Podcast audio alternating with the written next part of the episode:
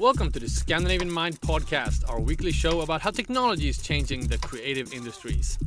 Today in the program, an exclusive interview with Lars Fredriksson, CEO of Verso. We're going to revisit a live talk that I held with Lars from CIFF, the Copenhagen International Fashion Fairs, earlier this year. In this conversation, we talk about why vitamin A is a key to Verso's products, how they build such a successful brand, their own patent, the Near One, the role of biotech going forward, and what it means to be as a responsible beauty brand today. My name is Konrad Olsson, editor in chief and founder of Scandinavian Mind.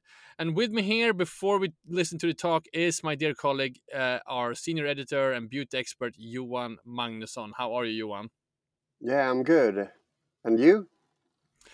I'm excited about our upcoming uh, beauty innovation, uh, our upcoming Insights newsletter, and that's what I wanted to have you on before our talk with with Lars. Uh, we're just like a week away from from launching uh, the newsletter. Uh, super uh, excited to to launch this, given all the the early signups we've gotten from the industry. What's the temperature with you, Johan? Are you excited about this? I get uh, great feedback, uh, especially on the innovation angle. I think uh, the fact that it's called beauty innovation. Of course, it's a highly innovative industry, but uh, yeah, the the innovation side of it, uh, when it comes to like uh, media outlets, our media colleagues, is not always that present. You know.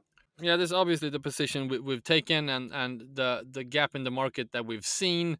Uh, it's going to be a weekly insights newsletter uh, with, you know, obviously news updates from the world and from the Nordics, but also a particular focus on new technologies, innovations, uh, specifically related to sustainability. It's also going to be commentary and analysis uh, as well as new data coming out from the industry. So, if you work in the beauty industry, if you're a beauty nerd, if you're a decision maker, C level person, I think this is something for you. So, go to uh, scandinavianmind.com slash beauty innovation to get early access to to our upcoming Insights newsletter. And if you uh, become a subscriber, you will also get access to our seasonal reports and our in- especially invitations to our events. We already have a couple planned for this year, so that's going to be super exciting as well.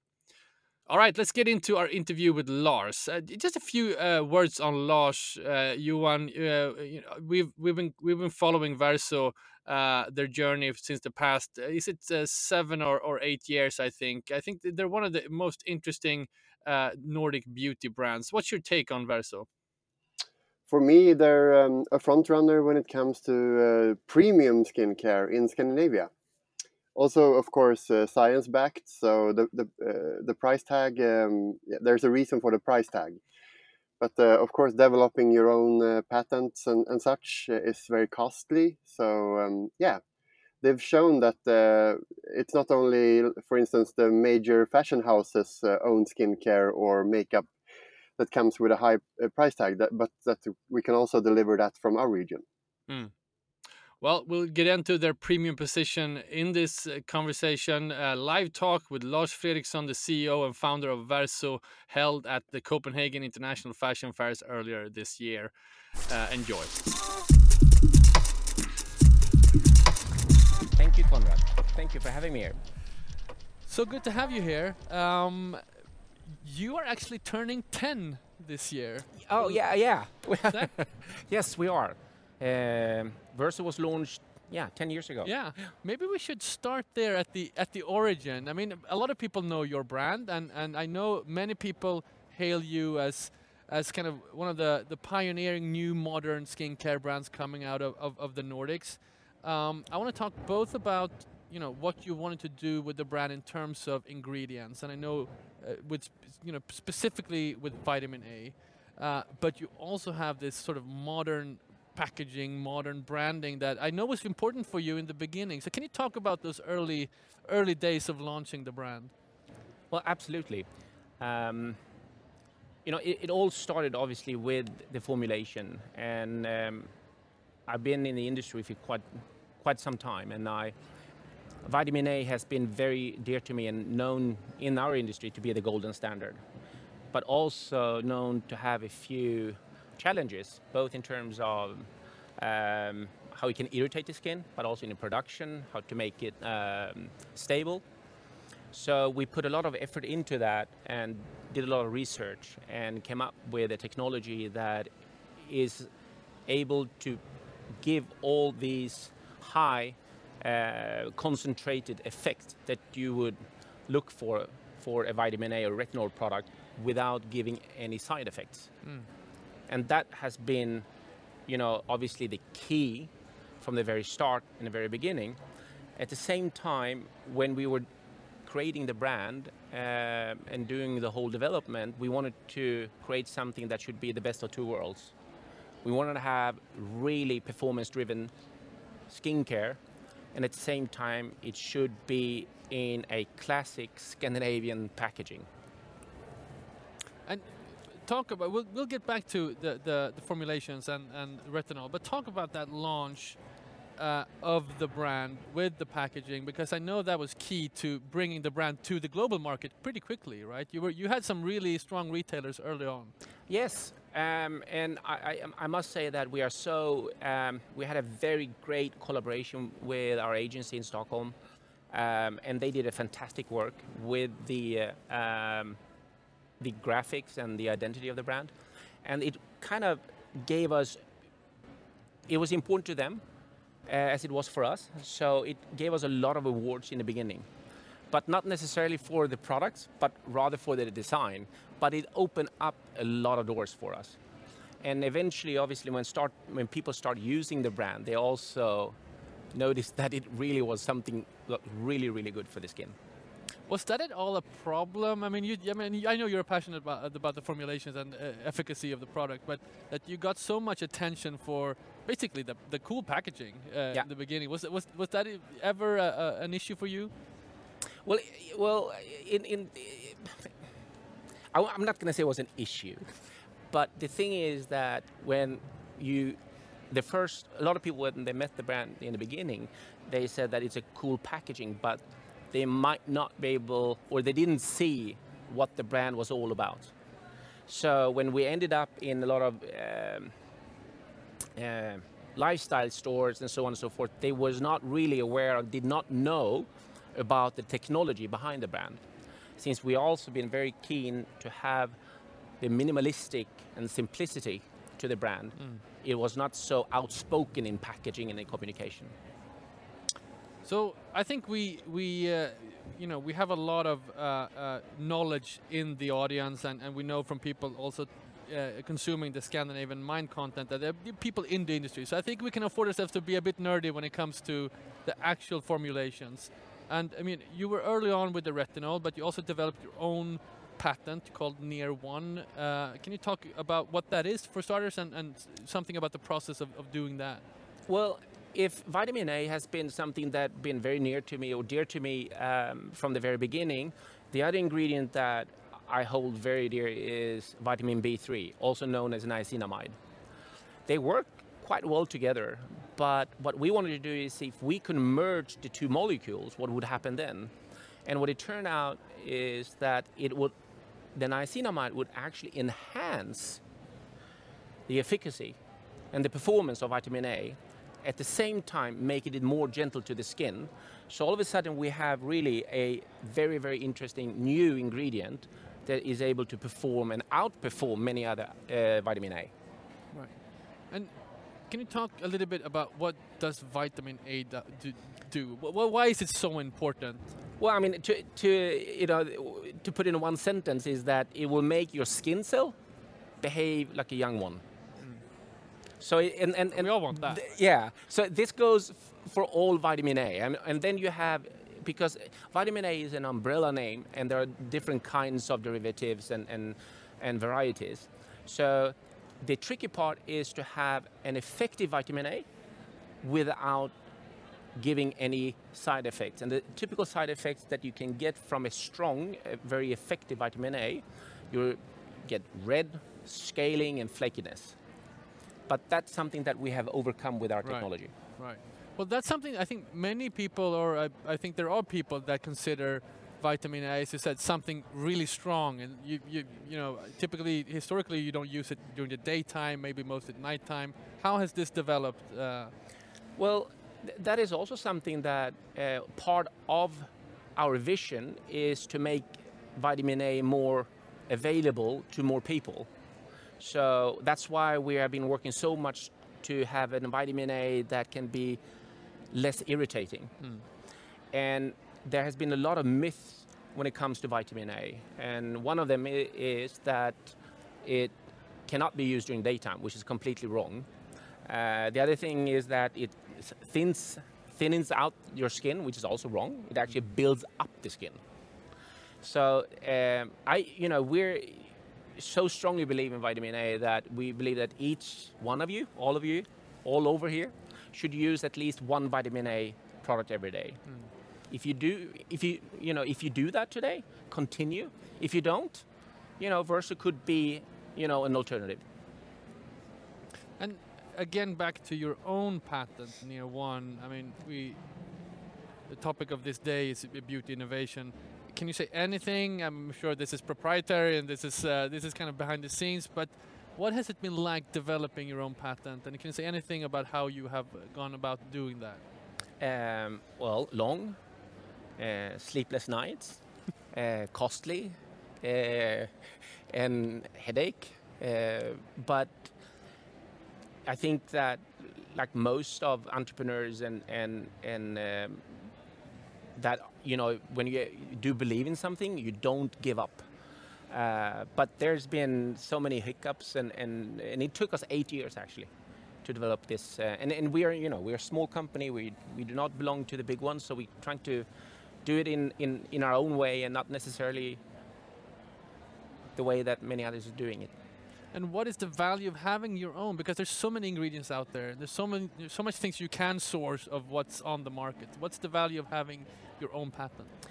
Well i, I think one of the things that we've seen to in today's market and if you compare today just five ten years ago there's so many more brands out there uh, and they're launching new brands and new products every day. And one of the key things is just to make sure that you have something that makes you unique. And that could be many mm. things. But one of the things that we take very much proud in is obviously the branding and, and, and the story, but also the ingredient. That we have something that we can actually be very proud that no one else has. And I think today where we have so many great uh, raw material suppliers. There's so much innovation is happening, and I, I was, you know, listening to Johan's talk uh, earlier, and, and there's so many things happening. But at that time, we still believe that it's so important for us to have something that is unique. Yeah. Speaking of our talk earlier, we talked a lot about uh, the notion of biotech. Um, I'm going to throw a few of these uh, buzzwords at you and see how you react. So, what, what do you how do you see the role of biotech going forward, and what's your approach to sort of lab-grown versus natural-grown ingredients? Uh, I'm positive. I, I, I think, uh, first of all, I think we're just in the beginning. Uh, I think there's so many exciting things uh, happening out there. Um, so yeah, positive. Okay. Yeah. Wonderful. Another term uh, we keep coming back to is this notion of clean beauty, and uh, sometimes it's also referred to as Scandi beauty. Yeah. Do you use these terms, or I mean, I'm sure you're you're you're exposed to them in the we industry. Are, we are definitely exposed to them. Um, um, I, I, think I think that's something that Johan also mentioned in his talk that in it, it's all about a definition. Mm. How do you define it? And and for us, when we store, 10 years ago, when we decided and we started the brand, uh, for us, we said then, and we still continue to say that, that we are trying to simplify uh, how to use a performance-driven skincare range. That you may not need to have layers and layers of product. Mm. And when we formulate, we are very keen to make sure that we don't use too many ingredients. We are not using, we're not adding anything that could makes it look nicer or more fluffy or anything like that. So each and every ingredient is there for a specific reason. Um, so I think being a performance-driven brand, I would say that we have um, less ingredients than many other brands, Mm. and we are promoting not to use too many products at the same time. So in terms of that, yeah, could be clean. Uh, we are trying to be cautious uh, in terms of sustainability. We are working very close with our packaging suppliers, manufacturing. So, and this is just beginning as well. I think just so much more going to happen um, in terms of this. Well, related to that, it's also the number of products that you need. I know this is something you think about as well. Yeah. You you have actually been quite humble. I've heard you say before that well, as long as you use one at least Verso product, you don't have to have the whole range. No, Uh, no. I mean, it- wha- what is I mean, and and um, obviously the range has grown these these past ten years, but you have some some key products that you still have on the line from from from day one. Hey- I, you know, the thing is that when we launched the brand, we were only five products. Still today, uh, our three bestsellers are among those five. So it's it's you know it really says a lot about how we develop products, and we continue to do that. And why we're adding more products is not necessarily it's just more to provide products that could be suitable for more people. Right. So it's not about having adding more product to use for for each and every individual. Um, we, talked about sort of uh, one issue I see, and we, you know, I think the term clean beauty is sort of testament to this. Is is we're sometimes in the industry lacking a common language or uh, a unified definitions of, of what we mean with some of this terminology. And related to sustainability, I can kind of see the same thing. It's it's it's it's something that's it's a discussion that is rising in the industry right now, but people are, you know, using different terms different ways. How how do you see this issue evolving in the industry today? Is this something? Do we need more uh, unification around some of these terminologies? Um, I would say so. I mean, uh, if we just take the term clean, it is all about. We see today, and you, I think you put it very well in the last talk that you will get as many definitions as many people that you ask, especially from from brands. So yes, I, I think also if we look right now, what we uh, are facing, for instance, here in Europe, is that the labeling. We are in within the EU, but we are facing a huge challenge where Italy wants to have a certain label and symbols for their sustainability and how to recycle the product. And then France decide to have another one. And then Germany, they want to have a third. So we need to have, and I hope that EU will really take the responsibility here because, and this is not only for small brands because I honestly be- believe that the big brands will have it difficult to follow this. Right, right. Okay, so first 10 years, uh, checkbox there. How do you see the next 10 years? So What's, what's in store for, for Verso? How do you see the roadmap going ahead? No, we will continue. I mean, we, we continue to invest in clinical, uh, you know, clinical trials. We very thoroughly testing our products. We will continue to, you know, develop and, and perform and, and, and make our products better. We will. Uh, I think there's going to be more work in terms of packaging. I hope that the suppliers will be able to come up with better solutions in terms of to meet the environmental and sustainability work. Wonderful. Okay, and, you are here also as an exhibitor here Yes, we at, are. at CIFF. Yeah. Uh, can you say anything? Are there any news happening in the stand? Uh, any new products? Uh, No, no, I mean, we, Horizon? the, the, we are happy now to you know present our Near One uh, first product win with the Super Elixir with our Near One uh, technology. So um, that's what we're doing here. Yeah, fantastic. wonderful. Lars Fredriksson, thank you so much for sharing your insights today. A round of applause. Thank you.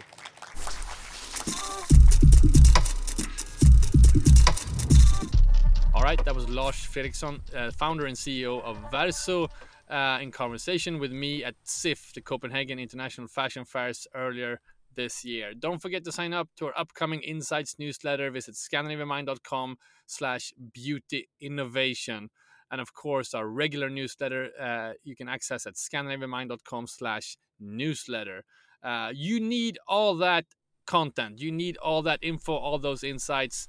Uh, so don't miss out. And of course, uh, when you're there, order your copy of our latest print issue, our issue four, also with a bunch of insights on uh, the state of uh, the beauty industry.